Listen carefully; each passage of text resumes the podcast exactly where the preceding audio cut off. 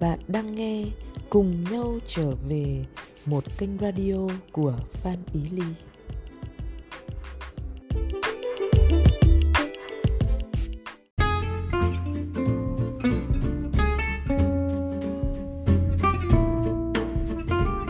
Mình có nhu cầu sinh lý khi dụng trứng, nhưng cảm thấy chồng không có nhu cầu mà mỗi lần quan hệ chỉ nhăm nhăm xung trận, dù có đạt cực khoái nhưng em vẫn thấy trống tránh em thực sự thấy mình muốn được vuốt ve và ôm ấp hơn là quan hệ và tự thấy mong muốn của em và chồng khác nhau. Em lại không thể trò chuyện với chồng về chuyện thân mật. Em vẫn đang hoang mang tìm sự cân bằng cho chính mình. Có phải là em chưa thực sự biết cách yêu và vẫn lệ thuộc cảm xúc vào chồng không ạ? Ừ, đúng như thế. Ờ, ừ, không phải là em chưa biết cách yêu mà ở đây là em vẫn lệ thuộc vào vào vào cái cách hành xử của người khác.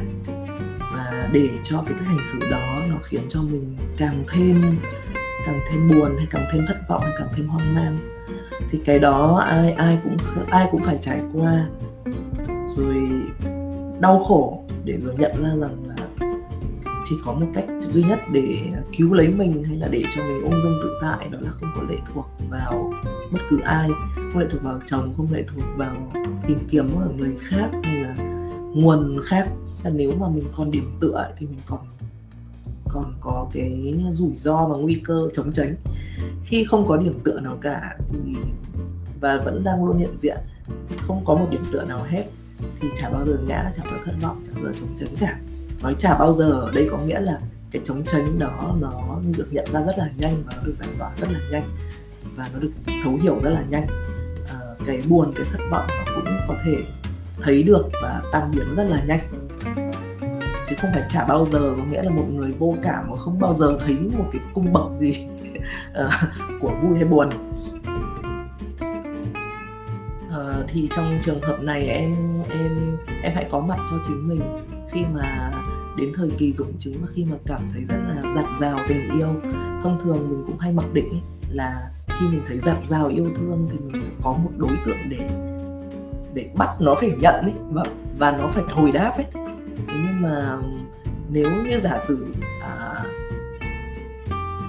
em bước vào một khu vườn hay là một cái nơi rất là đẹp và em thấy giạt rào tình yêu em muốn hét lên hay gì đó muốn nhảy lên em muốn cười muốn bay em không thấy là em cần phải chặt cây hay phá rừng hay là hái hoa à, để thể hiện là mình yêu như thế nào những cái bông hoa này.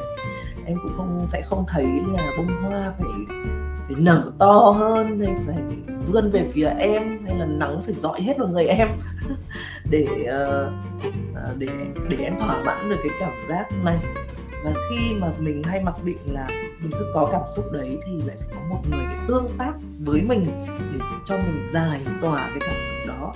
Thì thực ra là mình không có tận hưởng cái cảm giác đó đâu mà mình đang muốn xả nó ra vào ai đó.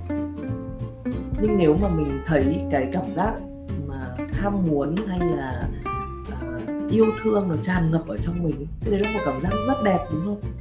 Nó chỉ nó chỉ trở nên rất là xấu xí khi mà mình dùng nó để buộc một ai đó hoặc dùng nó để buộc mình hay là chấn áp nó hay là bị đắm chìm vào nó và cứ đi tìm kiếm và đi muốn phải có lại nữa còn lại thì tất cả các cảm xúc đều rất là đẹp.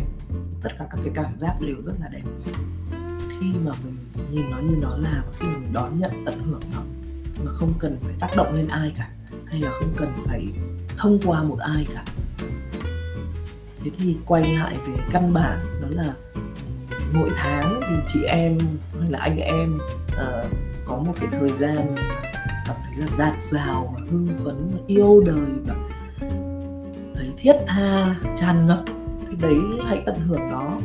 Hãy, hãy như là một cái bánh mà mình được cho ăn một mình ấy. Có người khác thì mình chia sẻ cùng không có thì hãy hãy hãy hãy thưởng thức nó trọn vẹn. Uh, mà không thấy bức bối vì không có ai để ăn bánh. Anh ăn bánh đấy cùng với mình không mặc định mình phải chia sẻ với ai hay là bắt buộc người ta phải phản hồi theo cách này cái cách khác. Đầu tiên mình hãy chọn vẹn thưởng thức nó còn ai mà đến xin ăn bánh thì lúc đấy tính sau nhé